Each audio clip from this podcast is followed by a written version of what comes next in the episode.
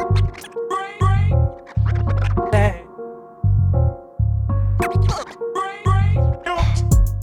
902 Brewing Company is the official beer of the Wager Pager podcast. Our friends over at 902 are putting out some of the best local craft beer in the Garden State. Log on to 902brewing.com to check out some of our favorite beers, like Juicy City IPA and Path Pale Ale. Or come grab a growler at the 902 Brewing Company tap room opening soon on Pacific Avenue in Jersey City, New Jersey.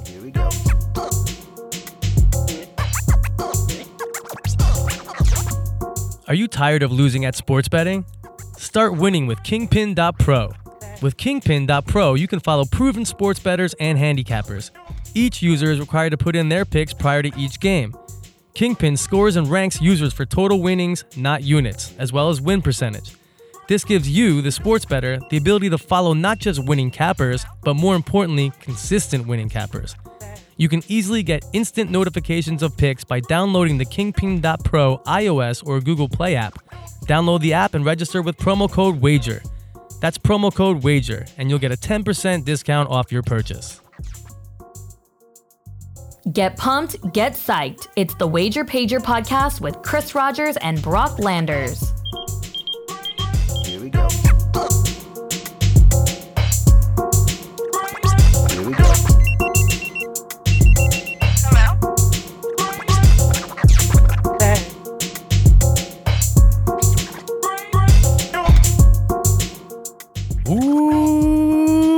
Up, guys, and welcome back to the Wager Pager Pod, where we talk sports gambling, make picks, and conduct must hear interviews with some of the sharpest minds in the industry. I'm your host, Chris Rogers. You can follow me on Twitter at Wager Pager Chris, and please follow the podcast on the gram and Twitter at The Wager Pager. This is season two, episode 15, recording live from Van Vorst Film Studio here in Hoboken, New Jersey. That's right, we're coming to you from the mecca of sports gambling, our home state of New Jersey that won the Supreme Court battle and made the regulation of sports betting all possible. We have another great episode for you guys this week. We have first time guest and fellow podcaster Will Brinson. Will is the senior NFL writer over at CBS Sports and the host of the Pick Six podcast. And of course, we got college football week 14 and NFL week 13 picks coming your way. But first, joining me, my co host, one of the sharpest gamblers I know, my guy with 13 New Jersey betting outs, and someone who knows his way around the sports book. Here he is, the Popeye Jones of gambling Twitter, Brock Landers. Very nice reference, Chris. Another former Dallas Maverick, Popeye Jones. Uh, I could go off to a whole Popeye Jones rant, but I don't think anyone wants to hear Please do. Uh, but yeah, Popeye Jones, believe it or not, played for the Mavericks. He coached for the Mavericks. He now Uh, coaches for the Pacers, I believe. yeah, I was going to say he's now uh, an assistant somewhere else. And uh, funny story, I know a girl who dated his son. Supposedly, his son, really good hockey player. Believe it or not. Really? Yeah. How tall is he? Uh, that's a good question, but I was shocked when she said that. She said that she uh, dated Popeye Jones's uh, son, and she was like, "Believe it or not, he's a really good hockey player, and he might go like try to play professionally somewhere." I forget what college it was. This was a while ago, but Wow. she Jeez. she was like, "Do you know Popeye Jones?" I was like, "Of course I know Popeye Jones." Yeah, Who doesn't know Popeye Jones? yeah. Brock and I doing a little double duty this week. We're uh, we're just finished recording another podcast. You guys should check them out. It's uh, Picks from the Yard. They're our studio mates. You guys can follow them on Twitter at PFTY Pod and download them wherever you get your podcast from. Really good guys. We had a, a really good time doing it. Yeah, that was a lot of fun, Chris. Something different, uh, you know, different format, different, uh, you know, guests and people to talk to, and uh, it was a lot of fun, especially too with a with a loaded college football card this week, loaded NFL. It's Thanksgiving. Uh, you know, what more can you ask for? It's the perfect time to uh, to bet, eat, and uh, have some good times with some good people. Thanksgiving week is here, the best week and the best month to gamble sports. November, that is. A lot of big things going on. What about the Baltimore Ravens, Brock? Are they world beaters now? Are they going right to the Super Bowl? Is Lamar the shoe in for the MVP? Because they destroyed the Rams Monday night. Yeah, Chris, it's it's hard to uh, kind of debate it. I think at this point they've had uh, impressive wins, but I'm gonna look to start fading them. Uh, you know, that's what you do. Everybody's on them. Uh, their their their stock is as high as it can possibly be right now, and hey, for good reason. I'm not saying that they're you know they're frauds or you know any of these wins are bad wins or anything like that. They're doing great, but you get to a point where, from a betting aspect, Uh, the number gets too high each week, gets inflated each week. But I tweeted about it last night. I think you saw that. Every year in the NFL, it seems like you'll get one of those just against the spread killer teams that doesn't matter what the spread is, they're just going to cover the number uh, and go on about their business. And, you know, teams like that are dangerous to, to keep betting against. You'll lose money pretty quickly. Recently, what comes to mind Kansas City of last year with Mahomes, they, they were laying crazy points on the road, crazy points at home, and they were covering those numbers with ease. And you even look back a little bit further to that crazy 15 and 1 Carolina Panthers team. Uh, I remember betting against them most of the season. I think I only maybe had one game right where they they finally uh, you know didn't show up and cover the spread, but uh, it happens. And and right now, I think you're right. Lamar's got to be MVP. Uh, Russell Wilson's had a really good year. Michael Thomas has had a really good year. Not a lot of people talking about Mike Thomas. Oh, he's a beast. Yeah, McCaffrey's been very good, but I, I do think Lamar is just he's just on another level right now, almost like Mahomes was last year. Just everybody else behind him. Yep, yes, sir. Uh, the new leader in the clubhouse for the uh, the favorite to win the MVP, and the, the Baltimore Ravens are now dropped three to one. Only the Patriots have better chances than them. Yeah, absolutely. And speaking of that MVP, I know a guy who's got a lot of money invested on Lamar Jackson MVP. So That's right. You were if- telling me about that. if he uh, if he ends up cashing those tickets, I know he's placed a lot of money over the summer in New Jersey book. So I'm sure he'll come out to New Jersey to collect his money. Maybe we can get him in here. Maybe we can get him to do just a quick phone interview if he can't. But this guy's got a lot of money out there on Lamar Jackson. That would be awesome, man. I would love to pick his brain. Yeah, and I asked him too. I said, "Did you have him on PointsBet because they already paid out those wagers?" And he said, "Unfortunately, I did not place Oh any action with PointsBet because when he was here over the summer, he went to FanDuel, he went down to uh, AC, uh, he might even went to Monmouth Park, I think. So he was just going to, to brick and mortar places. No, no PointsBet. Obviously, has no books around here, but uh, just on the app." So he's a, he's an out of state guy, obviously. Yeah, yeah. No, he lives in Vegas. Oh, Uh, okay. yeah. So Professional. yeah, I, I talked to him and he said uh, he's not one for, for doing interviews and stuff like that, but uh, he said he's heard the show. He likes us. I, I do talk to him from time to time, and he said he would he would consider it. Wow. Yeah. Heard the show, huh? Yeah, absolutely. It's a weird concept. I uh, sometimes think that we're just sitting here in a room talking in the mics. It's it's always nice to uh, hear that people actually No, listen we- to the show. We've got fans on gambling Twitter. Yeah, people know us. We People do. listen to us. We got a little clout. Yeah, it, you know the, the ball's been rolling, man. The the wager pager brand is out there, and uh, you know who knows what, what happens in the future, man. This is just the beginning. Yeah, Uh, absolutely. I, I don't even I don't even think I've had the chance to thank you yet on live on the air. I really appreciate you coming on board, Oh. being part of the Wager Pager family. You've really helped uh, bring this show to the next level, and I can't thank you enough, man. Absolutely, man. The pleasure is all mine. Happy to uh, to be here every week and and you know give a nice sixty minute performance with you. And uh, you know, hopefully we're we're in, we're getting some better uh, people out there that are listening and, and picking up on some of the stuff and even the interviews. I tell everybody listen to the interviews, even if you get one important thing out of it that you maybe didn't learn before. You're you're already ahead of the curve, and that's how it happens. I mean you know, people will ask, How did you get into this? How did you get so knowledgeable of it? You get to a point where you want to listen to everything about it. You want to hear from the pros and you want to read the books that are, you know, required and you want to pick up, you know, all the knowledge that you can. And that's how you become better at it. And five, ten years later, you're going to be a much better person that bets on sports than someone that just starts. So the more you, you listen and learn and follow people on Twitter, you're only going to help yourself in the long term. One thousand percent, Brock. That's the formula. That's the idea. That's why we bring these guys on, so we can learn from them, so the listeners can learn from them. It's it's just been a pleasure this whole this whole year doing the podcast season two, um, new format, new producers here. Uh, thanks to the guys here at Van Vorst Films. Yes, it's, they've it's been Thanksgiving terrific. week. I'm just Yeah. thanking everyone right now. Yeah, we're thankful for Van Vorst, that's for sure. So what else is going on in, your sports gambling uh, space? Any bad beats? Any big wins from the past weekend? Ah, you know, Chris, it's been pretty steady. I've been pretty happy with the way things have been going so far after baseball. You know, getting to the point where it's pretty much a lot of college basketball, uh, a lot of NBA totals. They've been very good to me. And, uh, you know, like I said, the, the older I get now, the more I gravitate away from the NFL sides. Uh, which is crazy because I mean, growing up and, and growing up as a better in my 20s, it was my favorite thing to do was to go and watch all the games and bet on every side and you know do this. And now I see it and I'm like, ugh, Yeah. I just can't wait for this to end. But the other thing is too, I mentioned that DraftKings contest. We're getting into the nitty gritty there. I've got about 20 picks left All right. at about 63%. All right. So need to kind of keep it rolling here. I would like to get to maybe uh, 40, 44, 45 out of 70 would be amazing. Uh, We're, we're doing pretty good at keeping pace there. So that's actually occupied a lot of my time. Kind of looking forward to like week 15, week 16 and get over with that. So now, is there a leaderboard? How does that work? Is it like like Circa and Westgate? is it posted? it's for weird people to see. It's it's only posted on the DraftKings app, and I think you can only see the top 100 or maybe the top 150. You can't go through all 900 and whatever it is, 89, I think it is.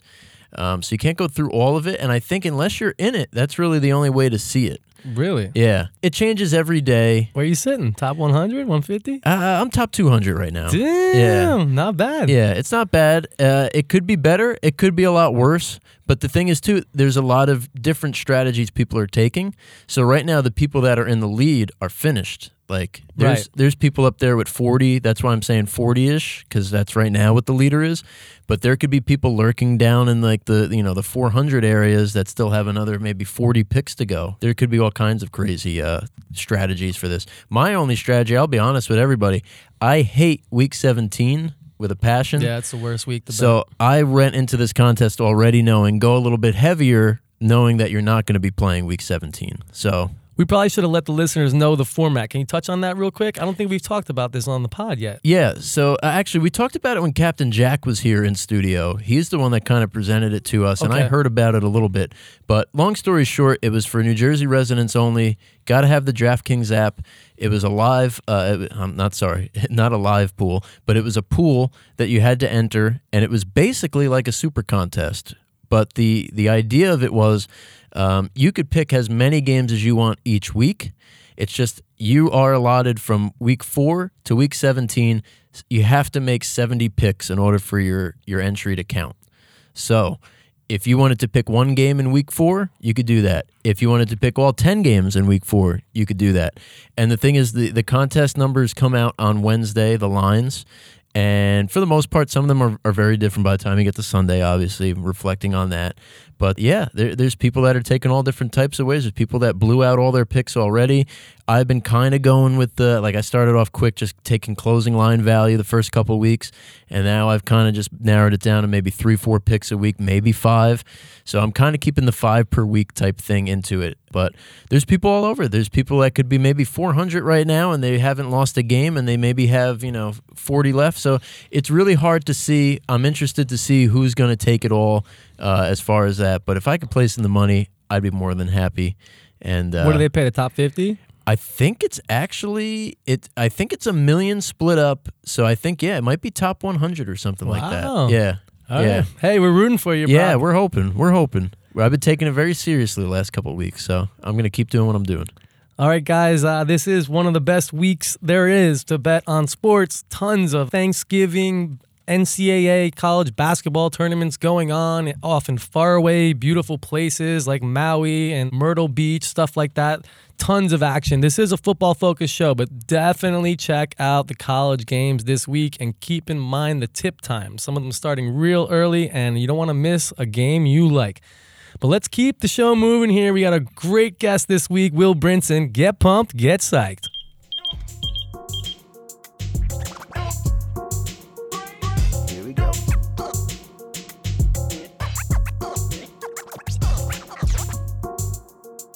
This week's interview with Will Brinson is proudly presented by our sponsor, 902 Brewing Co. 902 Brewing Co. is located here in Jersey City, New Jersey.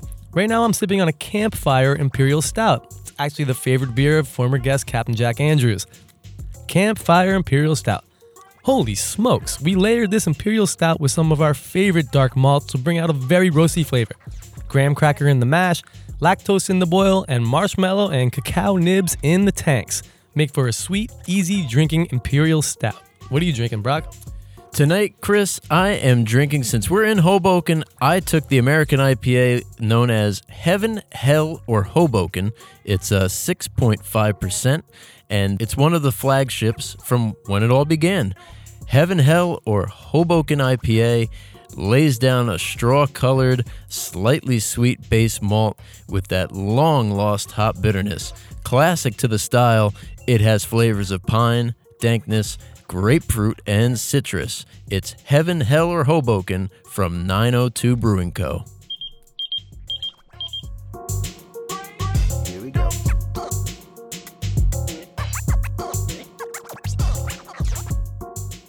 All right, guys, this week's guest is making his first appearance on the pod. He's the senior NFL writer for CBS Sports, the host of the Pick Six podcast, and a fellow sports gambler. Here he is, Will Brinson. You guys can follow Will on Twitter at Will Brinson. Will, welcome to the Wager Pager.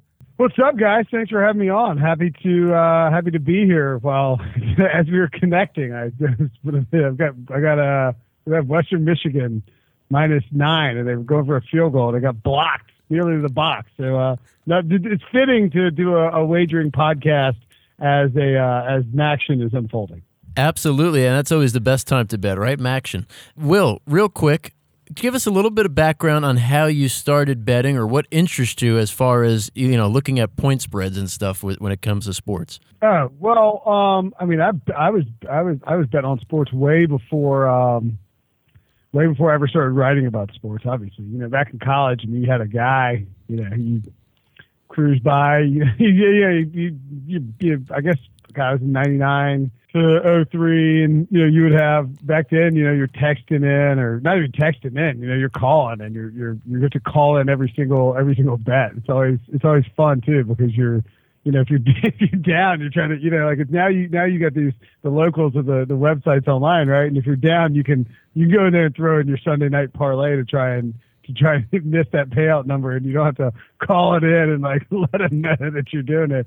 I mean, everybody in our crowd used to you know bet on on sports in college, so that's sort of how we got into it, and um, always always uh, you know did it you know I mean, you know, periods where you're on or off, and now, you know, clearly uh, it, it's come back in the mainstream, and so it, it makes sense, I think, to be involved in knowing what's going on. And and I'm I'm of the opinion that you got to have you got to have some skin in the game if you're going to be talking about betting on sports. Like I don't I don't have any, I don't I mean. I don't, I don't mind if you know somebody knows what they're talking about and isn't in actually gambling, but to me it's a little odd that you would that you would be in on it if you weren't actually you know betting on the games, if that makes sense.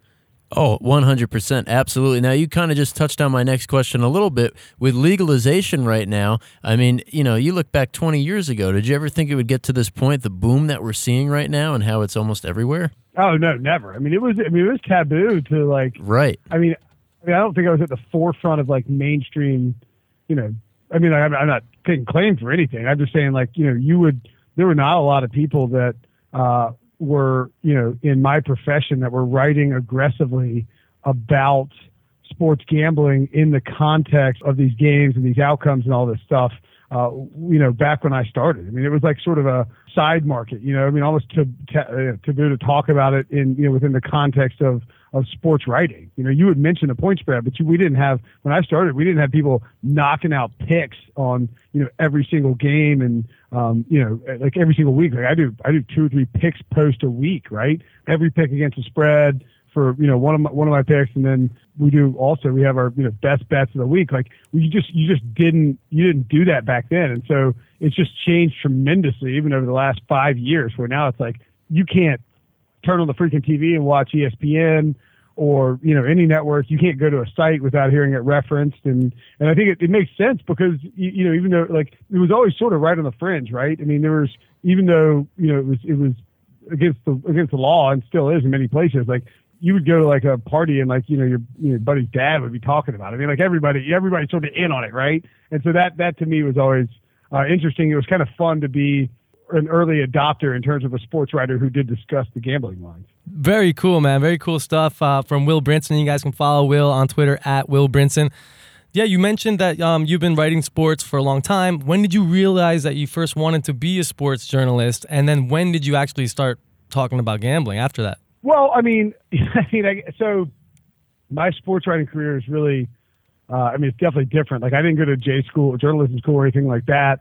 Um, I started. I was finishing up college and working for my dad at his law firm, and uh, was started writing on message boards and doing columns for. Now he's uh, Matthew Berry for ESPN. He, at the time was talented Mr. Ro- you know, talented Mr. Roto, and he has a website.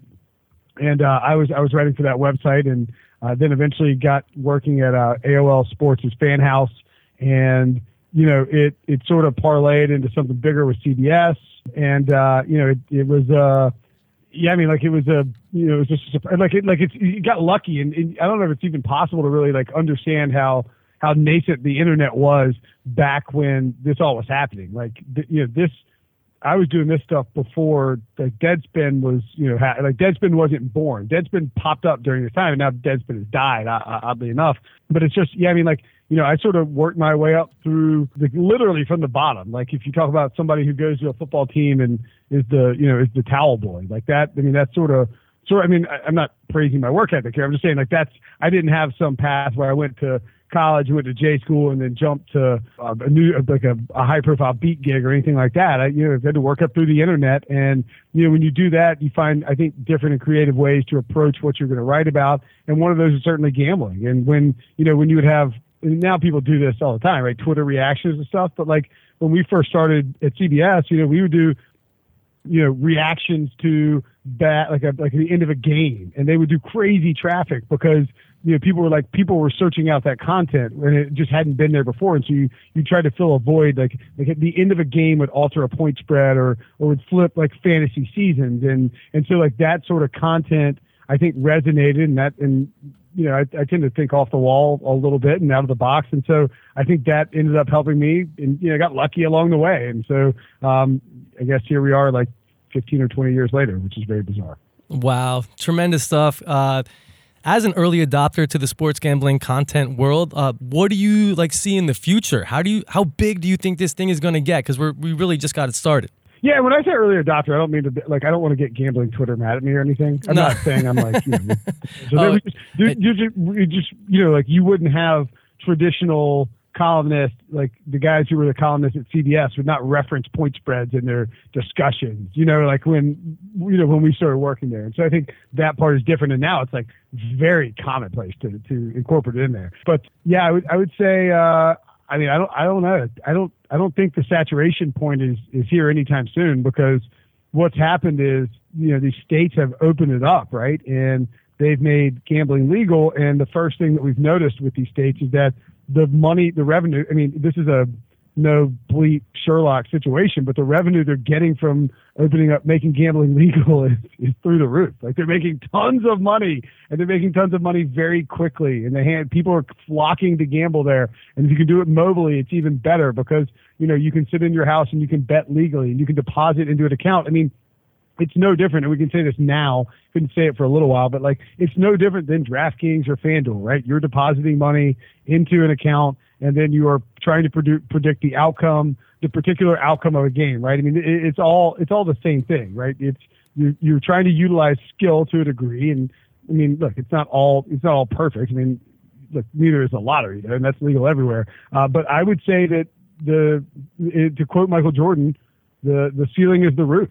I mean, there's no, there's no like, there's no cap on this right now. It's it's almost like the very early stages of craft beer when, because like when I was in college, you know, you would go like if you if you had some cash, you'd go get like a six pack of Sierra Nevada, and that was, you know, it, not even like now Sierra Nevada. There's like a whole like aisle of Sierra Sierra Nevada beers, and it was just Sierra Nevada. You know, you like, hey, get me some Sierra Nevada, and it would be a, you know, the green six pack that was the extent of like craft beer back in the day. Now it's absurd, right? And it's going to take a while before that bubble bursts. And g- the gambling thing is even different because there's so much money changing hands that I think you will absolutely see continued growth as it continues to expand into different states. And we're seeing a it's it's, it's funneling a bunch of money back into the the media economy, as it were. You know, it's creating more jobs, more video positions, et cetera, et cetera. Radio spots, people are doing podcasts. You know, I mean, like it it, it just it it opens up a whole new world. Like you look at the podcast charts on on Apple Podcasts, and five years ago there wouldn't have been a single gambling podcast, and now there are literally a hundred of them and and so and that's good i mean like you want you want more content you want better content you want more informed content and you know, so I think right now it would be, it's crazy to think that there's even any kind of ceiling on this given the, the, the cash flow involved. One hundred percent, and I think the craft beer uh, comparison is spot on with sports gambling. That that was awesome comparison, Will.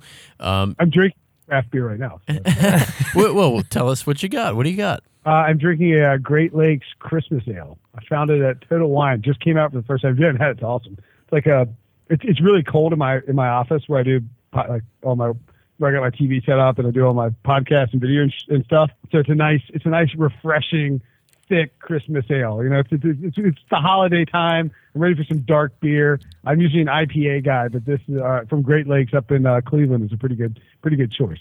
All right, excellent, excellent stuff. Now, going back just again to, to gambling and betting, you've been doing this for a while, as you said. You had the college bookie and all that type of stuff.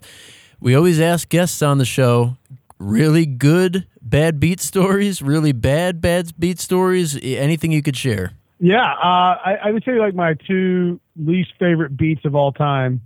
Um, one was 2006 Chargers. I've always been a big Philip Rivers guy with NC State.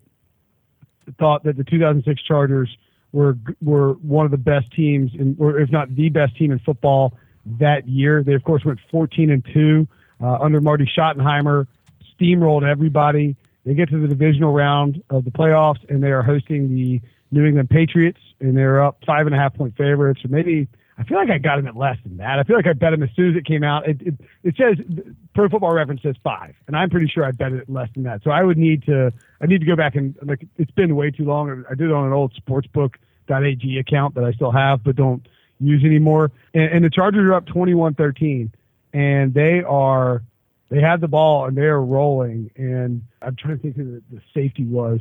They basically they, Rodney pick off Brady and then fumble the ball back somehow, and the Patriots get it. Brady hits Reche Caldwell for a touchdown. Gostkowski kicks a field goal. Chargers lose. I may have bet the, char- the, the the money line. I can't remember what it was, but I had a crap ton of. It It was my first ever like monster bet, like really bet. You're out of you're out of college, you, and like I put a ton of money on the Chargers to win that game, and uh, and I remember like just got completely Patriots, and I, I should have seen it coming. Right, the Chargers are not going to beat the freaking 14 win Patriots or the 12 win Patriots or whatever the hell they were. Uh, it was it was still it, it was late enough in the Patriots run that I should have known that wasn't going to work out for me. Uh, and then the other one is let's see, Mike Glennon got drafted in 2013, NC State, UNC. Basically, what happened is Mike Glennon has the ball. And NC State's marching down the field, and it's in Carolina, and Mike Glennon's spinning it pretty good. And Tom O'Brien decides he's going to punt the ball.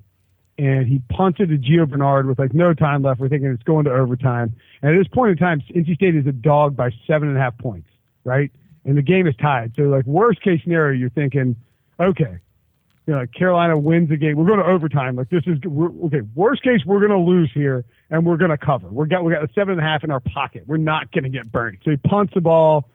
Tom Ryan punts the ball down the field to Gio Bernard. Gio Bernard catches it, and like we're all sitting out at the players' retreat in, in downtown Raleigh on Oberlin Street, and we're we're watching it, and you see it like within seconds. You know immediately this punt is going to the house, and Gio just takes it, and he just wheels it around, he's just gone. And he springs in, and we're like, oh my god, oh my god, heart tripped out, disaster ending to this season, disaster ending to this game. Uh, it's a nightmare, but you know what? At least we've got the spread. We're plus seven and a half.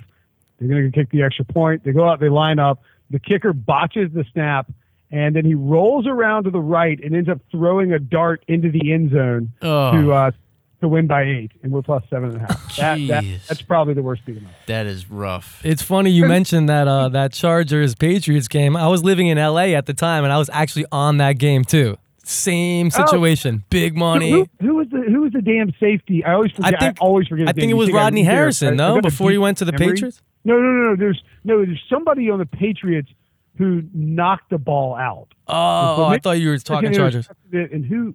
Somebody knocked the ball out. And I'll, I'll, I'll see if I can find it. But it, like, it's a perfectly Patriots play. It might have been Troy Brown, honestly. Like out there, and he comes in, and he just knocks it out.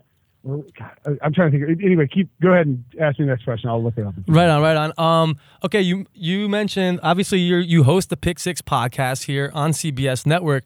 I know CBS at one point last season didn't they come out and say they weren't going to talk about point spreads on the broadcast? How does that how does that work? And with you having your show about sports gambling, Yeah, um, that that is true. Uh, oh, by the way, I forgot Nate Ke- Nate Kaeding missed a 54 yard field goal and at the end of that game to tie it up and potentially Yeah. take it to overtime, which the Chargers could have covered. Now, I'm- now I'm having a now I'm now oh, oh it was Marlon McCree.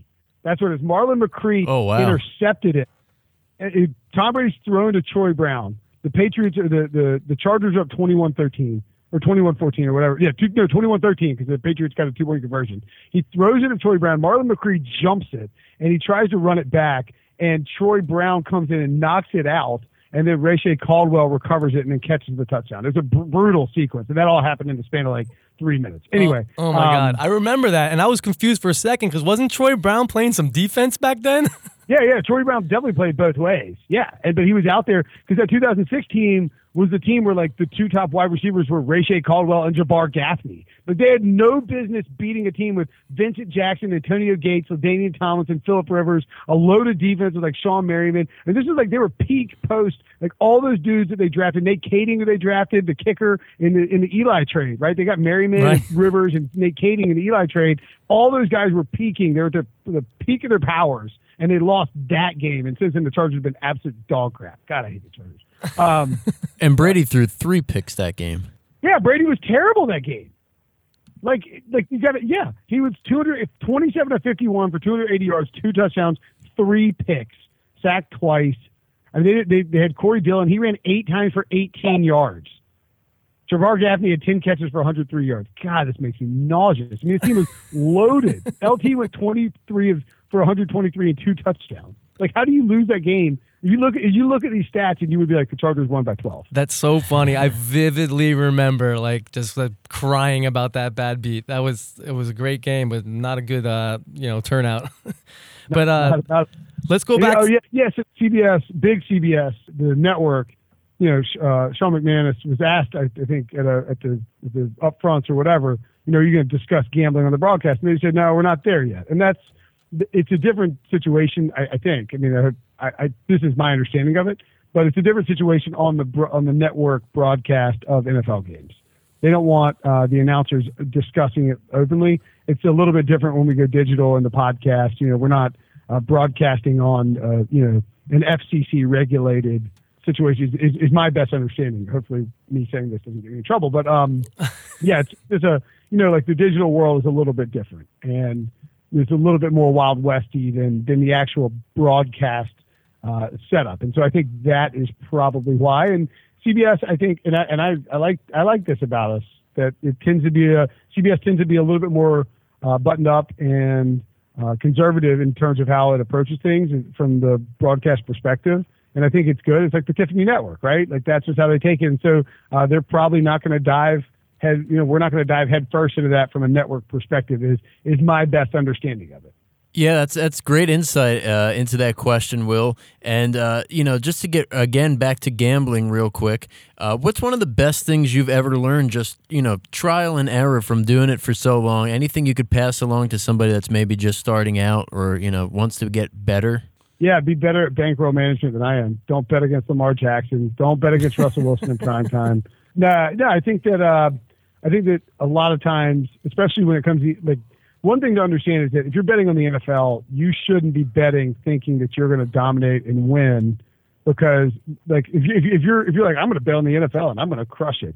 Um, I think it's probably best to identify one to two, one, two or three games that you really like, maybe five games max. I mean, look at the Super Contest. You know, you, you're not going to you're not going to win by betting on all 16 games a week, right? Like you're you're just not going to. You know, if you if you go in a 16 game week, if you manage to go 12 and four, that's kind of a miracle, and you had a monster week. And so, if you're betting those long term, you know, eventually the juice is going to catch up to you. You should try to identify spots that you think are really good situational plays. You shouldn't go all in on every single, um, you know, you know, on every single game. I think it's I think it's easy to spread yourself thin. I get, I'm guilty of this too.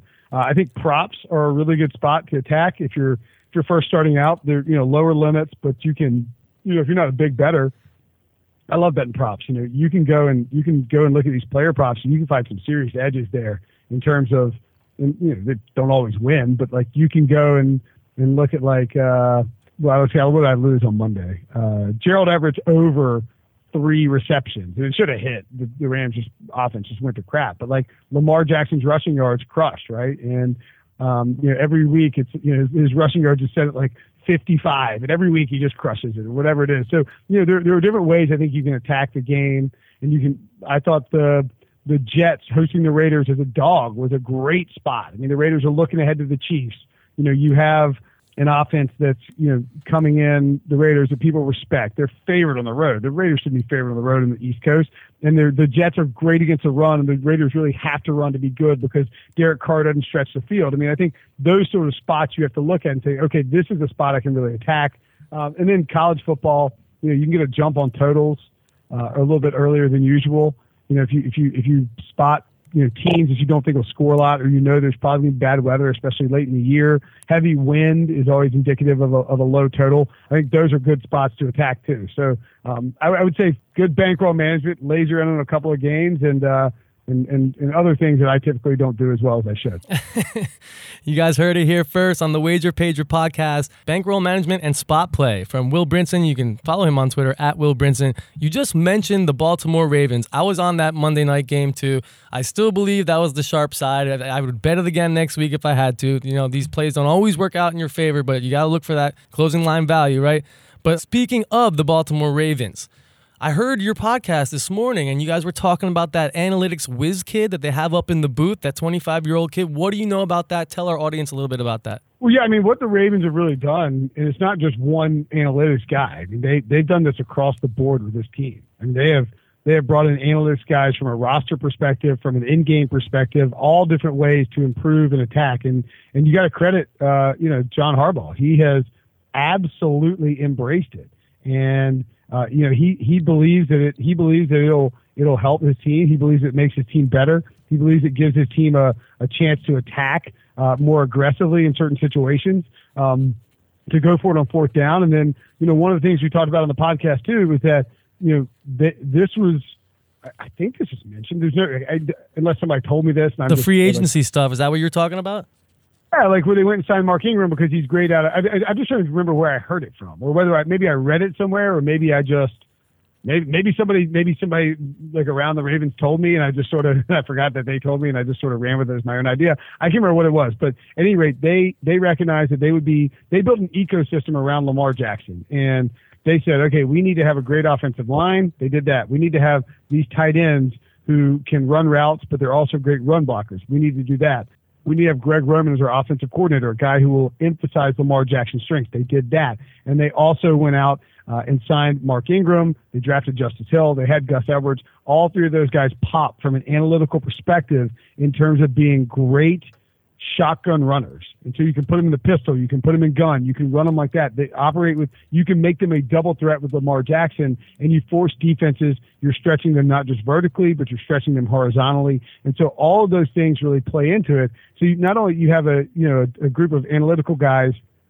giving you input on maybe who to draft and how to fill out a roster, um, but you also have an analytical guy up in the booth saying, "Hey, coach, this is a great spot to go for it on fourth down." And John Harbaugh is embracing it and attacking you know these spots in a big in a in an unusually aggressive way that makes a ton of sense. I mean, analytics have been preaching this for you know like five or ten years now, and just most people wouldn't do it because when you're aggr- like a to to be aggressive like that, you have to have job security. That's that's paramount in the NFL because most coaches are conservative. If you don't get calls like that, it gets second guessed. Now it doesn't get second guessed as much anymore. But five or ten years ago, if you were going for it on fourth down, and Kevin Clark wrote a great piece about this, but, you know, if you were going for it on you know fourth and short at, at midfield, people were freaking out. They're like, "What is this lunatic doing? You got to punt and, and, and play field position and go." You know, I mean, like people get angry, and and the, the owners would read the stuff, and the GMs would read the stuff, and they and they, it would just end up poorly for you. So I think now John Harbaugh has jumped ahead of the curve and said, I'm going to embrace all this. I'm going to approach this as an attacking style. We're not going to be scared. And it's, it's working out quite well uh, for the Ravens because they have the personnel to do those things. But the key is to like blend, you got to blend your your analytics department and your coaching staff. They all have to work together. It can't just be analytics guys yelling at coaches and coaches yelling at analytics guys and saying, "Get off my lawn, nerd." Um, it's got to be like a, a legitimate, uh, cohesive, everybody row the boat together approach. That's how good NFL teams work. They have the front office, the coaching staff, the players, management, ownership, everybody rowing, working together in sync. And a lot of times you don't see that, but uh, we are certainly seeing that from the Ravens this year. Tremendous stuff, Will. I, I really love that uh, good old boy Southern accent you went into when you're describing like old school traditional methods. but uh, yeah, that's my, my go-to. Right on, dude. Um, so before we let you go here, let's get a couple quick thoughts on the big games coming up this week. Um, let's ask you about the, the Thursday Thanksgiving games. Anything uh, that you're looking at in the Bears Lions game? The Bears currently favored by three points. Yeah, I mean, I would say if you like the Bears, you should go ahead and take them because uh, it sounds like Jeff Driskel is going to be out. Um, if he is out, that line will probably move to four, maybe four and a half. Uh, I don't know if I love the Lions at, or love the Bears at three. I do like the under in that game. It is uh, 38 and a half or 39. I would, I think the under is a great spot to take there. I got a bit of money line parlay with the Cowboys, uh, Saints, and Chiefs, which pays out like plus 112. I think is a pretty good value.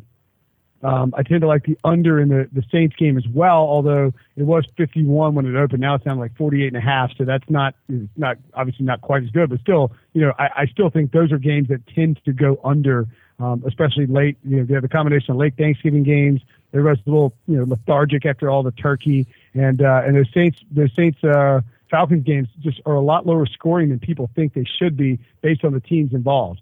So uh, I, I like that spot as well. And I think I lean towards the Cowboys it's such a public play that it kind of scares me. But uh, the Bill and the Cowboys have been bad against the spread at home on Thanksgiving, but the Bills give up a ton of explosive runs. They're like fourth uh, in, in they're fourth worst in the NFL in terms of defensive explosive play prevention. And uh, I think Dallas can get it going in the run game and win that game kind of easily. All right, there you have it, Will, with uh, some Thanksgiving thoughts uh, here for the uh, the games on on Thursday.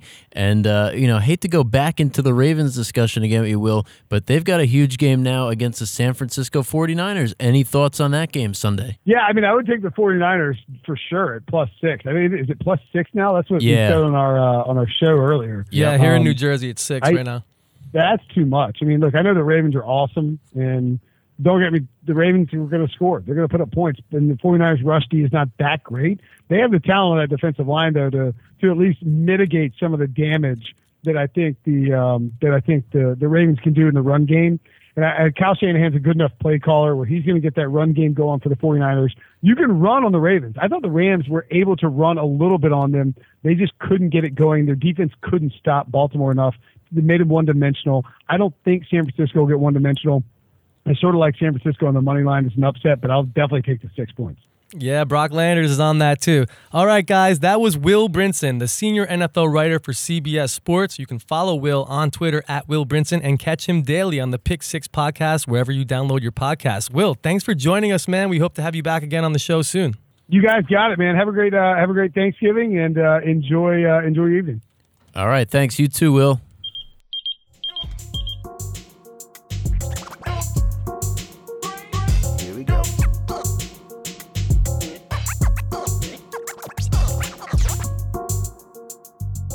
All right, guys, it's time for our weekly pick segment. There's nothing too frisky going on on Friday night this week, so we're going to skip over that, but uh, we'll get right into it. Brock, what are you looking at on the college football slate? Chris, so far the only college game as we record this here on Tuesday evening. Usually we do the show Wednesday evening, but because of Thanksgiving, we got it uh, out of the way today on Tuesday. So, so far into this week, Chris, I've only made one college football wager. And uh, this game is going to be played Saturday at 4 o'clock. It's the UAB Blazers taking on the North Texas Mean Green. Uh, this game again, four o'clock. Game number four two one four two two. Uh, this was an interesting line today that I saw a major line move on. Actually, uh, this thing opened up basically uh, one minus one in favor of North Texas. Uh, I came here probably around three thirty, four o'clock. That line already skyrocketed the other way to UAB minus two and a half. So Wow. when you see a line go from you know minus one and now the opening dog goes to the favorite, and especially that much of a line move, you've got to respect it. I've got to lay the minus two and a half here on the road with UAB. I'm not sure if any Jersey books are very slow to move, but you still might find uh, a couple, you know, lesser numbers out there. But I'm just respecting the line move. Obviously, at this point, if that thing is three or more uh, by the time you, you listen to this and you're, you're going to play it on Saturday, then you might have to look only to North Texas at that point. Uh, but just from today, as of doing this show, give me the UAB Blazers minus two and a half. The Blazers, huh? I'll be doing some blazing after Thanksgiving dinner on Thursday. Whoa. Moving into my next pick here. First pick here, I should say. I'm going with the Washington State Cougars. This is a Friday night game, so I technically this is kind of a frisky Fridays, I guess. I think it qualifies. And hey, there's nothing wrong with some Cougars, man. Hey, the Washington State Cougars. Nothing wrong with a Cougar every once in a while. To really, you know, the Cougars have the experience. The Cougars know what they're doing on the field and under the sheets. This is a rivalry game in rivalry week. I'm a huge Mike Leach guy. I don't think we've talked about it on the pod yet, but our friends over at Sports Gambling Podcast, Ryan Kramer, Sean Green, and Kobe Dant, have a relationship with the Washington State Cougars and Coach Mike Leach. They invited them up last week. They were on the sidelines. They were in the press box. They they were actually at the, at the table at the press conference, snapping pics. Awesome stuff, guys. Definitely check them out, friends of the pod, Sports Gambling Podcast. But yes, I'm going with the Cougars. I've been fading the Huskies all year long. These guys out there in Washington, they have this thing they do. They call it sailgating. And it's funny, we found out Bubba from uh, Picks from the Yard actually did some sailgating last season. It's- Wow, that's really what they call. I was shocked when I heard you say. I was like, sailgating. They go out on their boats like a bunch of Hey. yuppies and drink White Claws before the game. Ah. yeah, that'll do it, man. Once you said White Claw, I'm not. I'm not surprised. Not my type of scene, man. And I love quarterback Anthony Gordon. I think he's a future NFL player, probably like a second, third round pick, and he might be playing for your local team someday in the future. Give me the Washington State Cougars plus seven and a half touchdown and the hook. Very nice, Chris. Again, at, all I have so far as of Tuesday here, it's still very early in the week. No, no other college plays from me. If I like something, you could follow me at Brocklanders41 on Twitter. Uh, I might have a, a move that comes in or something that I'll play and, and post. Um, since we're going to stay with college football, anything else you want to give the listeners here for college football? I got two more games here on the slate. You guys are listening to the Wager Pager podcast, and uh, you can follow me on Twitter at Wager Pager Chris. My next play here on the board is I'm going with Texas A&M plus 17. That is a lot of points in this uh, pseudo rivalry game. I don't know. They do it on rivalry week, but they're not technically the biggest rivals. There's too many points, man. This is a situational play for me here because LSU could be looking ahead to the SEC championship game next week. Joe Burrow has been on fire all year long. There has to be some sort of regression in the market with his play, no? I mean, can he have a halfway decent game? I like the, the Aggies to cover here, man. Plus 17, 7 p.m. kickoff Saturday night. All right, Chris going with a uh, Texas dog there. And uh, what's your final? My final play is something that if you're here in New Jersey, you're going to have to go offshore or maybe travel over to Pennsylvania to get it in because I'm going with the under in the Rutgers game. Rutgers Penn State under 49. Everybody in the world is on the over, and I know why they're on the over, but I have to go contrarian and I have to go the other way. You know, Penn State's a classy place, Brock. Real classy. So uh, I don't think they're going to try to run up the score on them. I don't see Rutgers scoring more than six points in this game, to be honest. Give me the under 49 in the Rutgers Penn State game, 3:30 p.m. kickoff. All right, that's it for college football this week. Let's move over to the National Football League. What are you looking at, Brock? Well, Chris, I'll be honest with you. I don't like any of these Thanksgiving games. I hate betting Thursday games either way. So again, now you're you're putting three of them on on tap for me there. So I usually don't dabble too much into the the Thanksgiving games. Um, but we're gonna go to Sunday. Those are public games too, so it's probably Exactly. probably a good decision. yeah, the favorites are all going to be, you know, a little overinflated, and so are the totals. Everyone's going to want to bet the over. So, if anything, I'll look to the unders maybe. I'll look to some dogs. Um, but pretty much, I'm going to go to the Sunday card here. And the first game that I like, and I already bet this one, and as of doing the show right now, Tuesday night, there are still some 10s out there. We're going to go to Miami We're going to go to game number 459, 460. That's a one o'clock game. You've got the Philadelphia Eagles going down to South Florida. Going to be about 82 degrees down in Miami Gardens. And hey, a lot of people are going to go, you know what? This is a really good spot for the Eagles to get right. They get, to go right. south. And, you know, they're coming off that bad loss They're last horrible. week against Seattle. And seriously, that was a terrible game. Seattle should have won that game by like 30 points. They had a lot of drop passes in the end zone. And I saw nothing out of Philly that tells me that they're going to get right this week uh, in Miami. Bottom line is, Philly right now is really banged up. We're not sure if Alshon Jeffery is going to play this week again, and I just don't know where the offense is going to come from. Granted, maybe the defense does something, but I haven't been impressed with the Philadelphia defense all year. And one thing that I saw this week, Chris, we're now into uh, this is week 13. The Miami Dolphins, Ryan Fitzpatrick and company are playing their hearts out. Yeah. I mean, they were down very, very quickly last week in Cleveland, which I was a little surprised about. 21 nothing, I think, right out of the gate. They came out in the second half, put some points on the board. Fitzpatrick was laughing, diving headfirst into the end zone, getting destroyed by Browns defenders. Uh, I mean, you know, this is a team that is still showing up to play.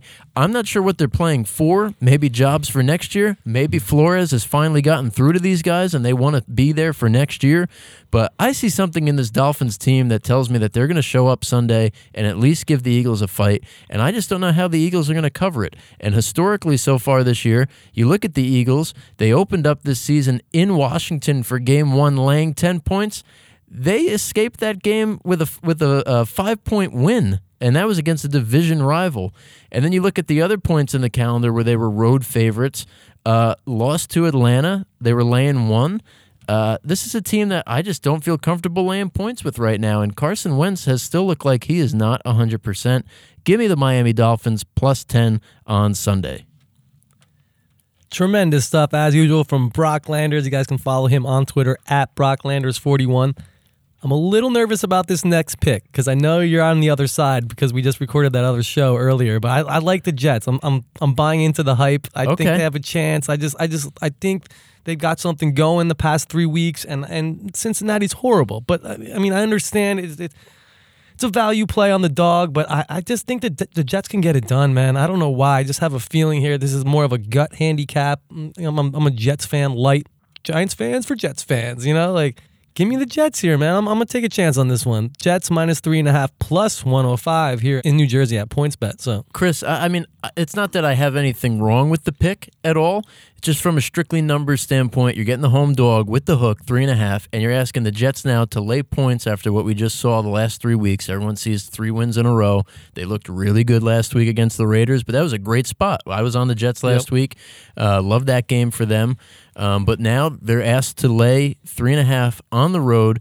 And like I said, Cincy, they're looking for their first win. They just went back to Dalton, which is interesting to me. I think that really shows hey, we can't friggin' finish this year without a win, especially at home. Uh, it's Zac Taylor's first year head coach. He's trying to change culture there. You pretty much probably locked in at this point, I would assume, to the number one pick, unless uh, they you know start winning games and Miami starts losing again or something like that. But I just think it's a good spot uh, for Cincy to hopefully get back on the right page. And last week, Cincy looked great too. I mean, they had every opportunity to beat Pittsburgh last week, and they couldn't get it done. They still covered the spread. It closed five and a half, some places even six. Um, so I think I think Cincy's going to give an all-out effort. Uh, again this week, and they might catch a, a good Jets team uh, just at the right time. The stock is high, and historically, so far this year, the Jets as a favorite, not a good proposition. All right, yeah. I'm, I'm going to tread lightly on this one. Maybe only a half unit there. Um, back to Dalton, you mentioned. I don't know. Is that a good thing or a bad thing? Yeah, I was gonna say he could throw a pick six, and you could be coming in here next week and laughing at me, going, "Yeah, I oh, what, I would never. saw there." I would never do that, Brock. I have one game left in the NFL here. 'Kay. Um, I'm, I, as we've been talking about the last couple weeks, I'm kind of scaling back my NFL plays, focusing a little more on college college basketball and uh, NBA totals. As you should. But uh, I'm going to the Monday night game. Okay, I'm interested I'm to see what this one is. I'm going to the. Monday night game, dude. I love the Minnesota Vikings. Nice. plus three on the road. Seattle is, I think, a little bit uh, blown up. I think um, they're not as good as people think they are. Um, the the Russell Wilson hype and his MVP candidacy and, and stuff like that. Um, I just don't think they're as good as their record shows. And the Vikings are creeping in the in the grass these, this whole year. No one's talking about the Vikings. Everyone loves to bash Kirk Cousins. I get it, but actually this year he's playing pretty good. Give me the Vikings road dog Monday night plus three. Yeah, Chris, I had a strong, strong lean to that game so far with uh, with Minnesota, and uh, I think you're right. You touched on a lot of good stuff there. Also, too, uh, you know, I always try to look for a team that comes off of a road victory. Now I know they beat Philly last week, Seattle, but you know, coming off of a road win in a, in a hostile environment, I don't care if Philly's good or not. You're playing against the crowd when you're there. Um, now you're going to come home, play a really good team on a prime time game. Uh, I think it's a great spot for the Vikings. And another thing I want to bring up about the Vikings. I might try to place a, a, future on this team right now to win it all. I think they're the team in in the uh, the NFC that no one's talking about. Yep. yep. Uh, they've got eight wins already. Uh, them and Green Bay tied right now, division lead. And let's take a look at who the Vikings have after Seattle. They play the Lions, who are going to be probably down to a second, third string quarterback. Win. Yep. They play a uh, road Sunday night game against the Chargers, which we know there's no home field there for the Chargers, and who knows what's going to happen with the Chargers by then. Win. They have a Monday night game the following week, which is going to be a tough spot against those Green Bay Packers we just mentioned. But the Vikings are home, and then they end up win. They end up playing Chicago week 17. So win. I think the Vikings are a team flying under the radar here. I know Kirk Cousins on prime time, not the greatest thing to do, but I back you 100% here on that Vikings pick. Yeah, I'm a big Saints guy. I got some uh, futures money out there in the market on the Saints, but I might try to hedge that and uh, put in some uh, little extra ticket on the Vikings there. It might be a wager pager podcast play. Maybe we'll, we'll split like something 50 50. I like it. We could reference this episode when we cash the ticket. Anything left on the board in the NFL? Yeah, Chris, I'm going to give you just one quick game, real quick, that I like, and then I have another one with maybe a little bit more of a deeper analysis. But again, I'm going to try to wrap this up as quickly as I can. Let's just take a real quick look at uh, the San Francisco 49ers. They're going to be going to Baltimore this week. Baltimore just came off the Monday night primetime game. Huge game. All of America watched that. Lamar Jackson's the real deal. However, this line shot up from four to six in the matter of the last 24 hours here. So you're getting really? to a point where you're getting the public perception at an all time high. And who knows, the Ravens could steamroll everybody here from the way on out. It seems that there was always a team like that, as we mentioned. But I think at this point, Baltimore, they're going to be having a really tough time against the uh, the San Francisco 49ers defense this week. So anything San Fran plus six, I like it a lot. And then my last game, Chris, we're going to go to. Let's go to the uh, the AFC West divisional game this week. Kansas City, Oakland. The game's going to be played in Arrowhead. Uh, however, what did we just see? We just saw Oakland stock high, rattled off a bunch of wins. They went on the road as a favorite against the Jets. They got demolished. Not a good game. I think they were looking ahead to this Kansas City game. This is a huge game for the division. The Raiders are still technically in the playoff uh, chase right now. I think you're going to get a full on, this is their Super Bowl type effort from uh, Oakland and Gruden this week. And the other thing to factor in here Everybody in the world knows all about the Andy Reid off of a bye stat. Uh, it's the most over talked, tired Yeah. trend out there. And if you ask me, that's baked into this line. Uh, it opened up, I think, at around eight ish, eight and a half. I saw it's up to 10 right now, double digits, double digit division dog. And also, too, KC, last time we saw them, they were in Mexico. So who knows how they come out of this game uh, from two weeks ago. They could sleepwalk through the first half, keep it close. Uh, Oakland plus 10. That's my last pick for this week. yeah, man, going down to Mexico, I can give you definitely a couple, multiple week hangover. Absolutely, absolutely. Well, guys, that just about wraps it up for this week's edition of the Wager Pager podcast. It's a wonderful weekend. Get out there, visit these sports books, download the apps, beat those lines, cash some tickets, get pumped. Get psyched. It's the Wager Pager podcast. That's it for season two, episode 15. Happy Thanksgiving to everyone out there listening. Special thanks to our guest, Will Brinson. Thanks to my co host, Brock Landers. And of course, thanks to the guys here at Van Vorst Films. And as always, Good luck, happy handicapping, and may the gambling gods look gracefully down upon you. Thanks for listening, guys. Be sure to subscribe to the podcast on iTunes. Don't forget to leave us a review. And please tell all your friends about the Wager Pager podcast. And follow us on Twitter and Instagram at The Wager Pager. Also, if you or a loved one has a gambling addiction, don't be scared to seek help. You can contact the National Council on Problem Gambling at 1 800 522 4700. They're open 24 hours a day, and all calls and text messages are confidential. Here we go. The Wager Pager podcast is co hosted by Chris Rogers and Brock Landers, executive produced by Van Vorst Films, edited by Van Vorst Films, co produced by Chris Rogers and Brock Landers, created by Chris Rogers and Mercedes Barba. Music by the Morose Project, produced and written at San Francisco Music Studios. Logo designed by John Carbonella. All picks are for entertainment purposes only. These plays are not financial advice.